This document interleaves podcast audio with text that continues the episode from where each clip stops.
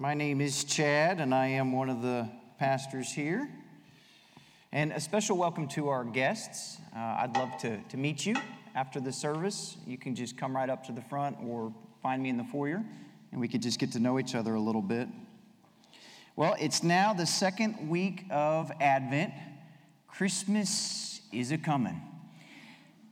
Each day so far, my wife and daughters have been uh, taking advantage of all the Christmas festivities.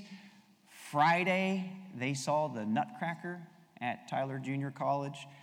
Uh, Faith, my oldest daughter, came home and said, Dad, I want to change my name to Clara, the star of the show. And then yesterday, uh, Nancy took the girls to the Tyler Public Library where they went through a, a live Candyland and uh, then after that, they went somewhere else to, to meet Santa.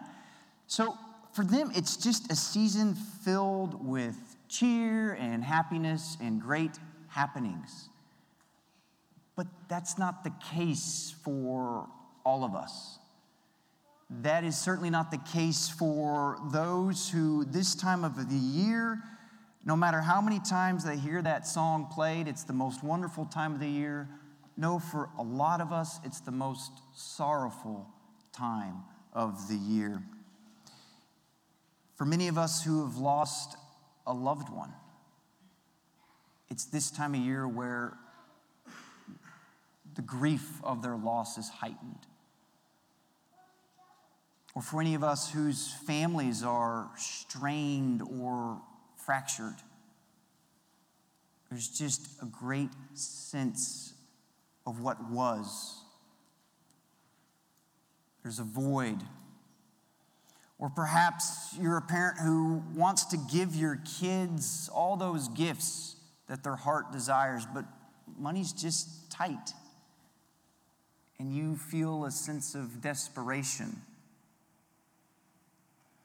It's a season of great extremes. Based on circumstances, some are living it up, so to speak, taking advantage of all the trappings that our North American culture has placed on Christmas. And then there's others that are experiencing a great disproportion, disproportionate feeling of loneliness or despair or sadness or loss. Our text this morning is Matthew chapter 2, as the Treadwells read and it's the visit of the wise men to the Christ child. It is a corrective in many ways to all that we have placed on the Advent season, to all that we have placed on Christmas, and said, This is Christmas, the most wonderful time of the year. But for so many of us, that is not a reality. That is that is not achievable due to the circumstances of your life. And as we'll see in our text, that is not what Christmas is. That is certainly not what this Advent season that we're currently in is. It's not about the stuff, it's not about even family or giving gifts, but we're fish, so to speak, swimming in a fishbowl that's filled with that, that tells us that's what it is. And so, our sermon this morning, we are going to look at the heart of what Christmas and the Advent season really is. It's about worshiping Christ, it's about worshiping the Christ child who has come into our world as our King and as our Savior. We're going to look at a negative example in our passage of King Herod. And we're going to learn from King Herod based on his, his poor example how to worship Christ. And then we're going to look at the wise men and learn from their, their positive example how to worship Christ. Because we talk about worship, but I want to put some flesh on that. What does it look like to worship Christ this season? And my, my heart in all of this is so that we can get closer to God's heart regarding Christmas, regarding Advent. And stay out of those two ditches, if you will, of just loneliness and sadness and desperation, or out of the extreme busyness and the happenings and all the fun that, that's good. My wife loves it, my daughters love it, but it's not, it's not the heart. It's not what God has for us this season. So we're going to begin by reading verses 1 and 2. And what's really fascinating about these first two verses is we really get the whole gist of the story. We're going to see our main characters, we're going to see the setting of the story, and we're going to see the focus. So read with me Matthew 2, verses 1 and 2. Now, after Jesus was born in Bethlehem of Judea in the days of Herod the king, behold, wise men from the east came to Jerusalem, saying, Where is he who is born king of the Jews? For we saw his star when it rose and have come to worship him. Okay, in verse 1, we see the, the main character, Jesus. And also in this verse, we see the other characters, Herod the king and the wise men. We also can understand that the setting of this passage is in the days of Herod. Scholarship tells us that this is approximately 6 BC. Herod would, would die two years later in 4 BC. We also see the location. It's Bethlehem of Judea and Jerusalem.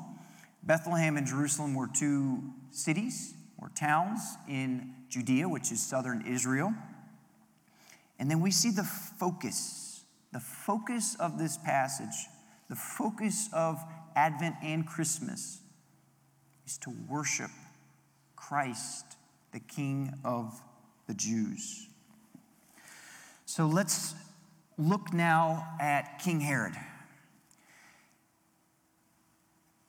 When we worship Christ, we worship Christ by submitting to him as king.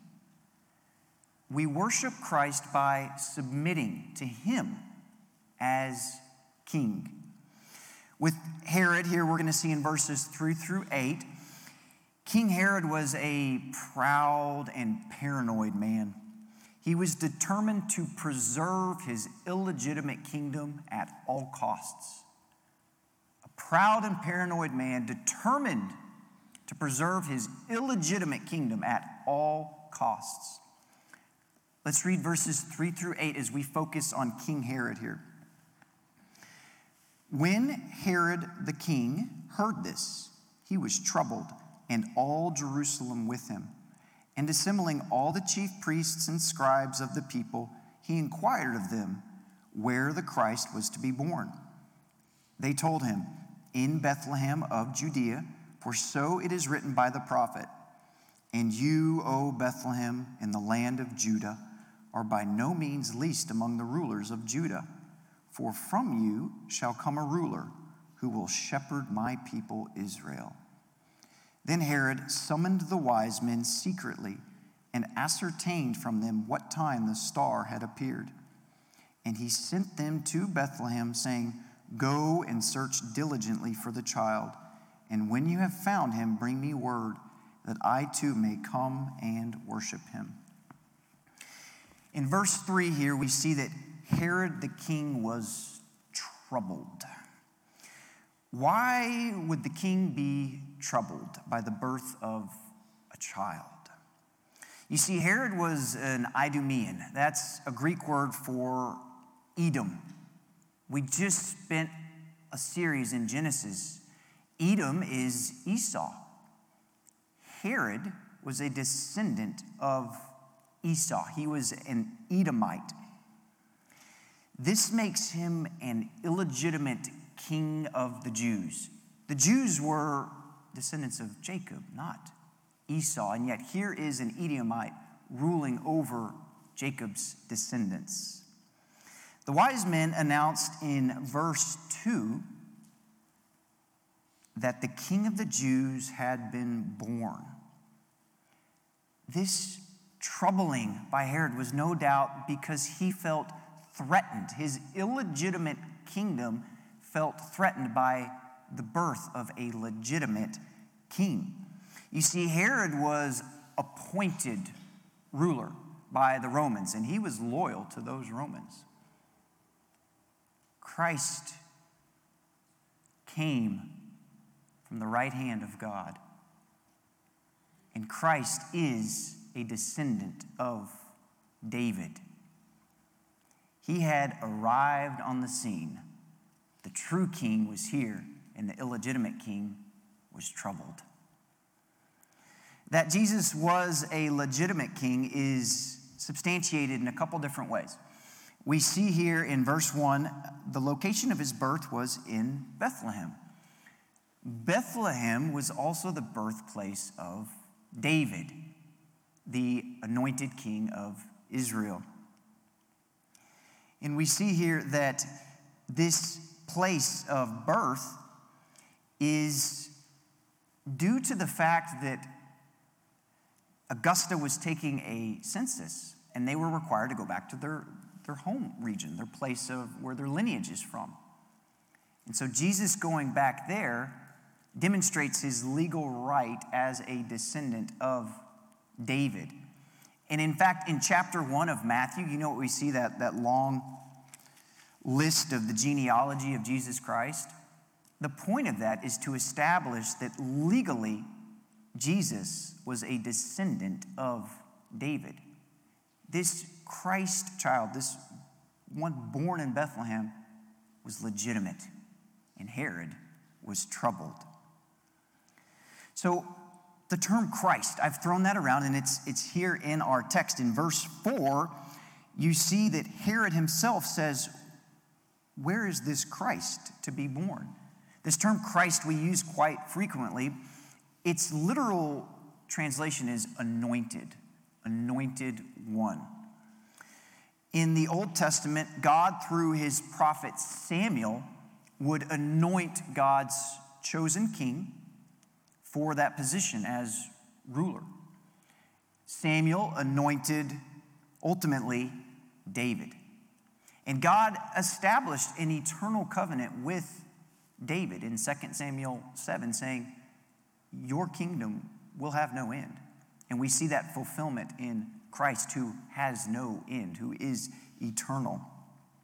And the point of the Christ, even, even small c, small c Christ, David, a picture of the big C, Jesus Christ, who would step on the scene later, the purpose was to represent the rule of God for God's people. And they would do that in a number of ways, but ultimately they were a just, righteous ruler. And what's interesting is a, a, synonym for this type of rule or for this ruler is shepherd. Shepherd.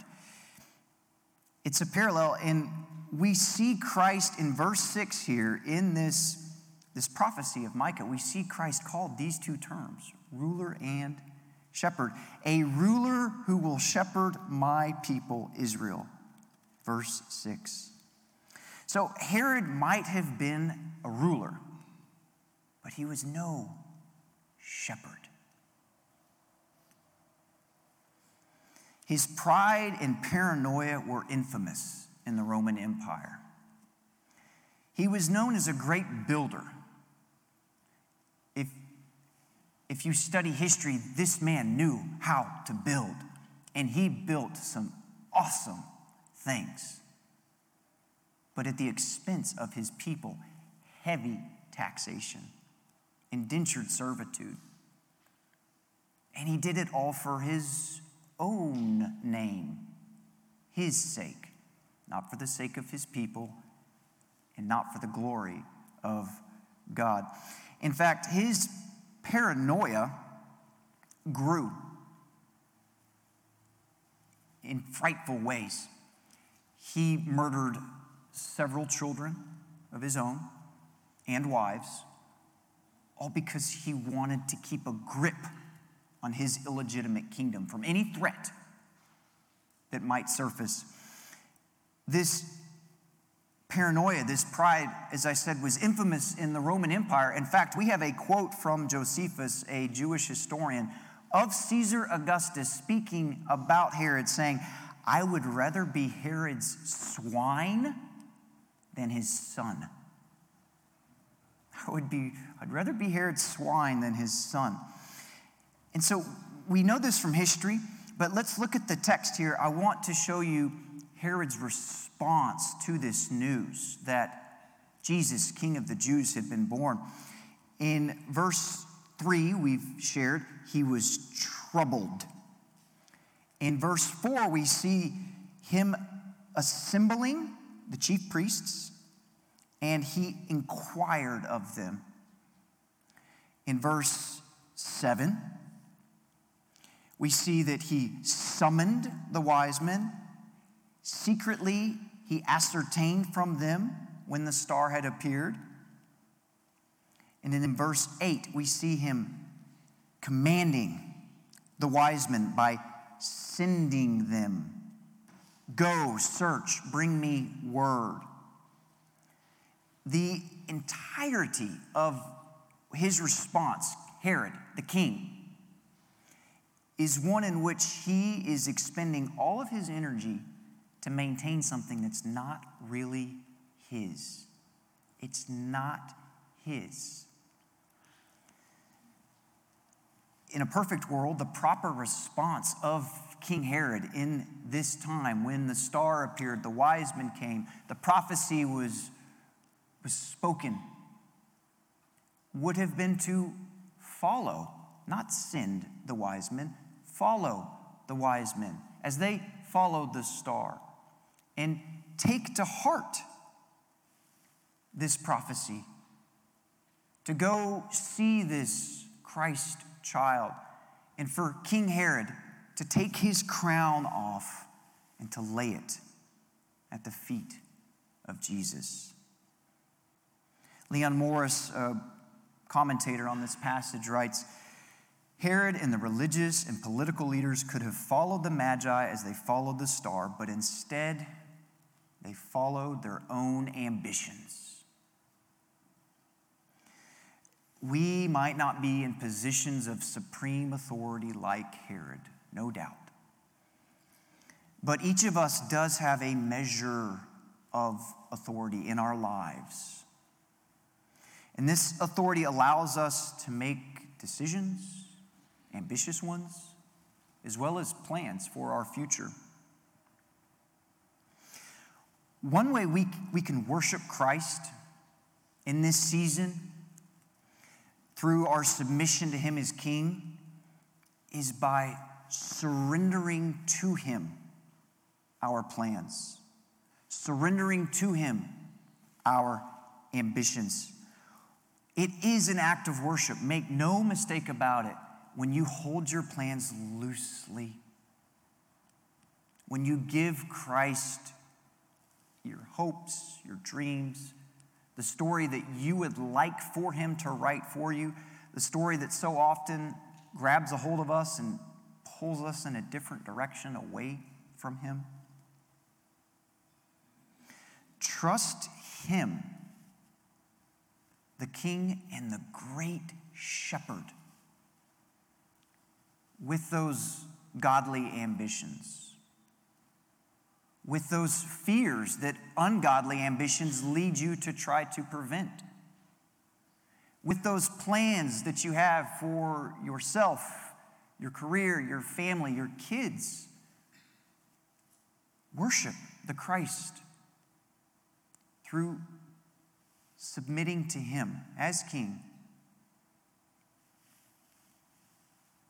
by surrendering all of those at His feet, knowing that He cares for you, that He loves you, that He is trustworthy as your shepherd, the anointed one of God. Now, because of our flesh, this is extraordinarily difficult. It's a constant discipline, it's a daily decision, it's sometimes minute by minute.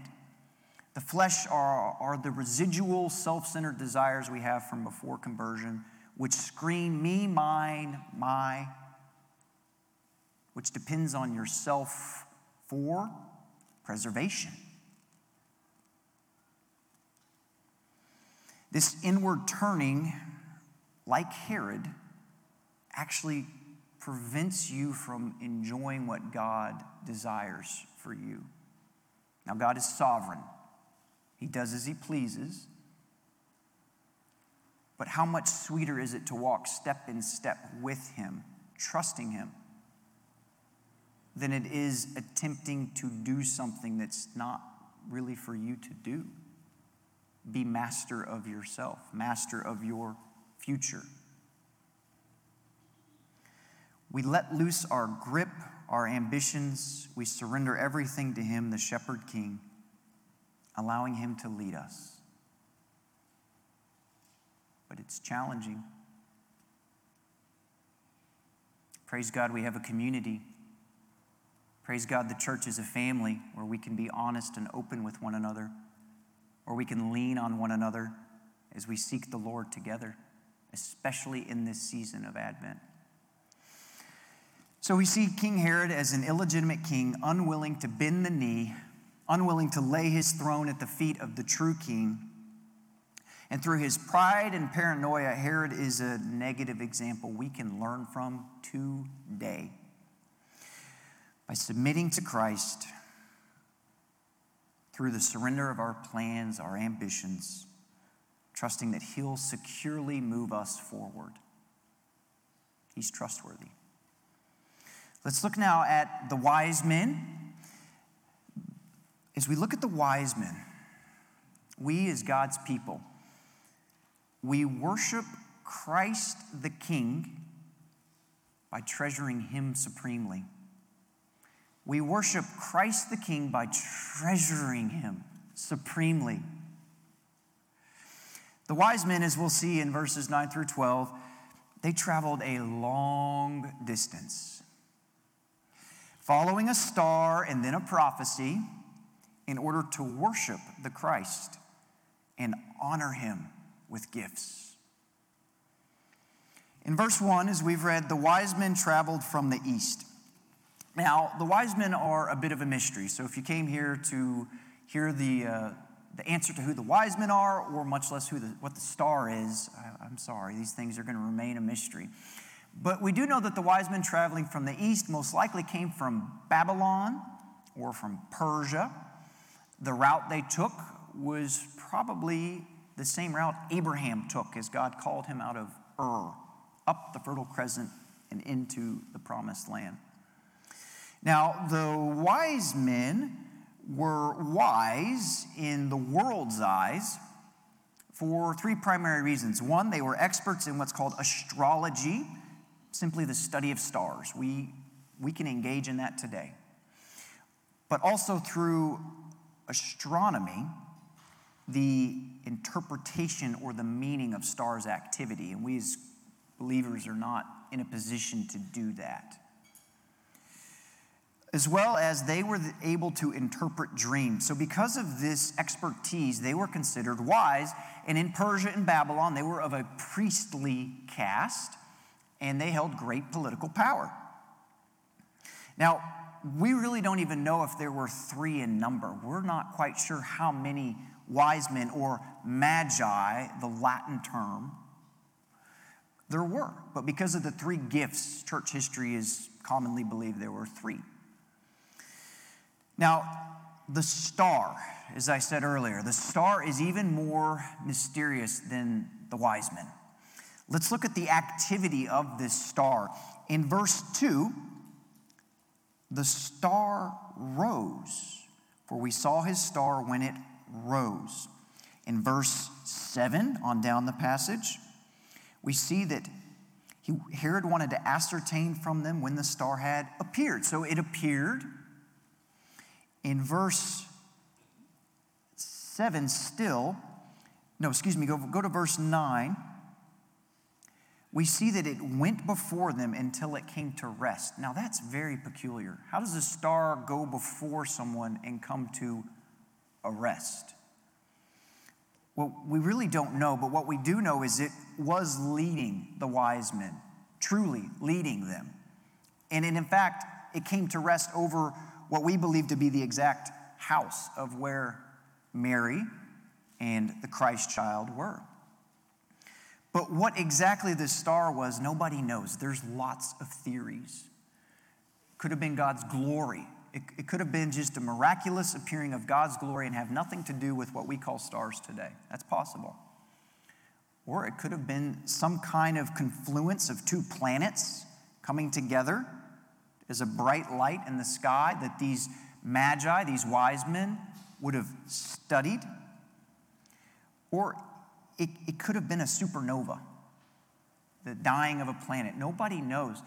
But what we do know from history, history tells us that at this time, during the birth of Jesus, during the days of the Roman Empire, what history tells us is that the birth or death of great kings was marked by some sort of astrological event. So this was not a, hey, there's a star, maybe there's a king that was born. No, this happened at a time when, look at that, a great king has been born. God had prepared the people, or better yet, God had appeared to the people in a way that was unmistakable that a great king had been born. No one was debating that fact. The theological point is that God revealed himself in a way that non Jewish people would understand. Now, that's important. The Messiah, yes, is Jewish, and he was, is king of the Jews, but he's more than that. God revealed himself in such a way that unbelievers would know what is taking place, and that he would draw them from long distances to know and worship Christ, the great King. Tim Keller writes The whole purpose of the passage, the point Matthew is trying to make, is that the worldly wisdom of the wise men told them they needed a king, a great king. But it could not tell them how to find that king. It led them to Jerusalem, where they heard the word of God. Micah chapter 5. Go to Bethlehem. The star led them from there to the house. God's general revelation, his revealing of himself in creation, is designed to draw people to himself in the Word. And it's in the Word we encounter God, where we can know him truly for who he is and walk in humble submission, worshipfully, worshipfully before him. The Magi received the revelation, these Gentiles, and they responded. The Jews, on the other hand, they had it. They had it all. Micah was theirs. They understood the prophecy. They could have seen the astrological event, whatever it was. Bethlehem was five miles away from Jerusalem. Five.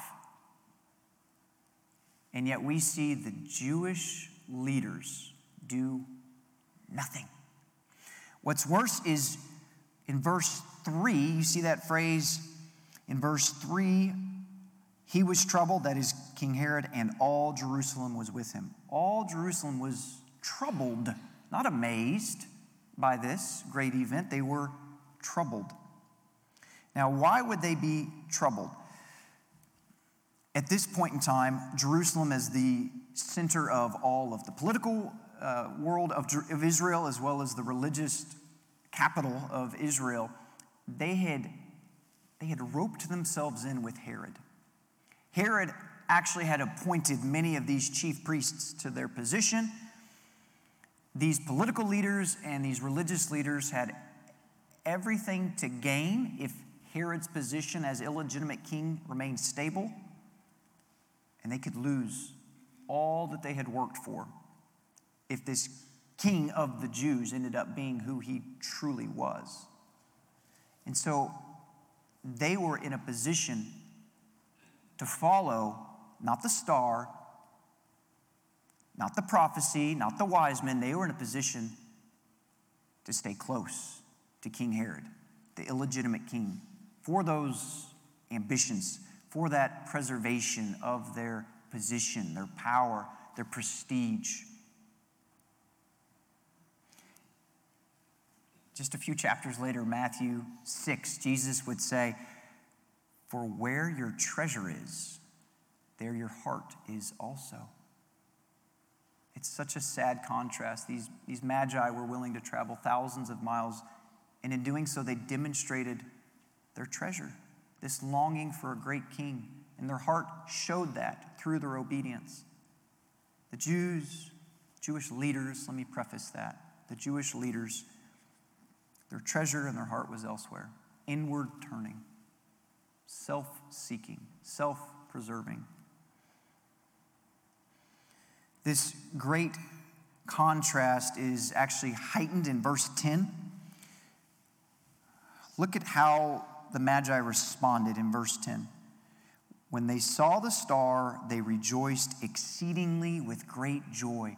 Rejoiced exceedingly with great joy. It wasn't enough to say they were joyful. No, they rejoiced exceedingly with great joy. One commentator said they were deliriously happy. Now, it's easy for us to rail against Herod and the leaders, but when we study passages like this in the New Testament with this troubling response that they had toward Christ, and that would escalate all the way to Christ's death, may that, as God's people, bring us to a place on our knees where we praise Him for His grace and His mercy that He has drawn us to Himself that we might know Him and worship Him. Because apart from God's grace, apart from His mercy, we are no different than Herod and these religious leaders.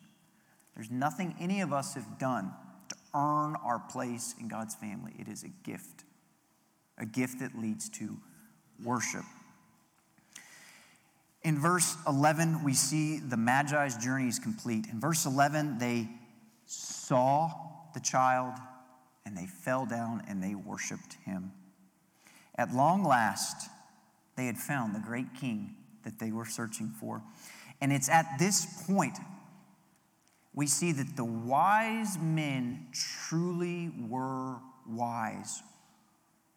Now, in the Old Testament Proverbs, we see that the fear of the Lord is the beginning of wisdom.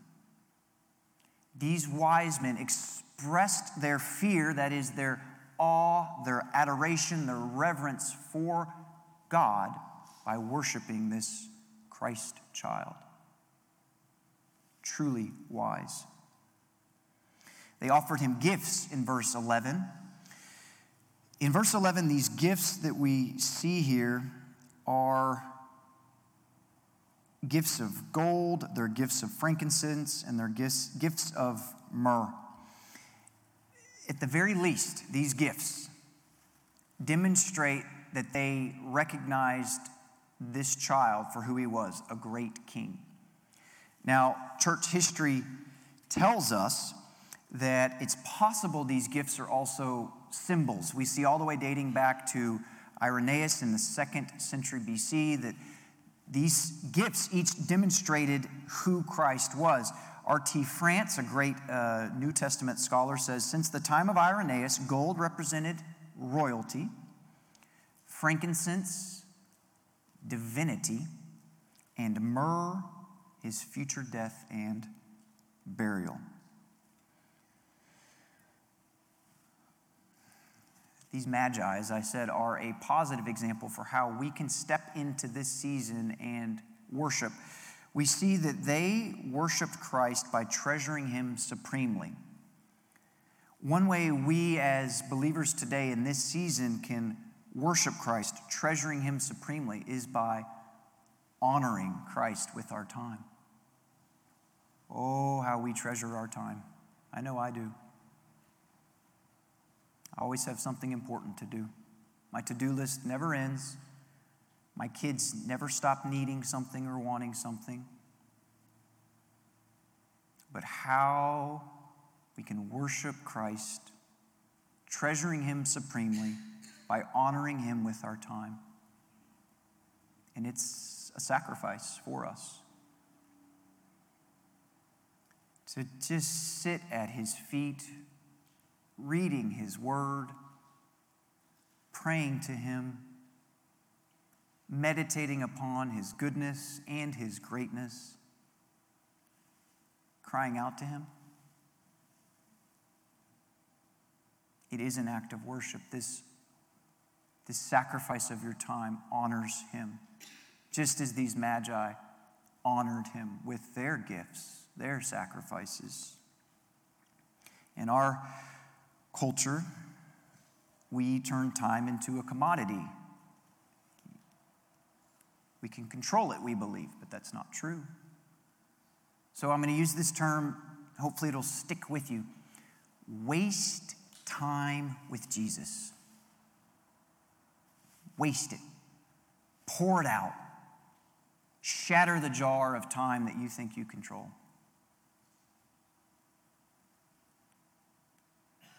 Draw near to Him, especially in this season of Advent and Christmas. Ironically, for many of us, it is more difficult now to treasure Him supremely than it is at other times of the year. Why is that?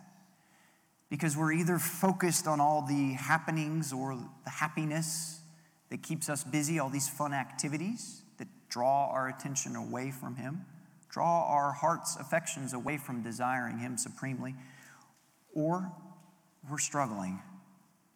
It's a hard season emotionally for lots of very painful reasons. And so may this text be an encouragement to those who are struggling and a correction to us who aren't necessarily sinning. I'm not saying that in any stretch, but who perhaps aren't treasuring the Christ as we, as we are to treasure him this time. May it bring us together here in the middle, and may we as God's people walk arm in arm, submitting to him as king surrendering everything to Him, even our Christmas plans, and treasuring Him supremely, honoring Him with our time. And so, in this season of extremes and disproportions, may we as God's people worship the Christ who has come, our great King, our Savior, and who will come again. Would you pray with me? Father, thank you for your love, which is Christ. We see him now so clearly in this text. May your spirit stir in us the desires, stoke in us the ability to walk with your Son deeply and closely now in this season. I do pray that you would comfort those of us who are hurting. I pray that we as your people would be one, that our focus would be upon Christ. It's in his name we pray. Amen.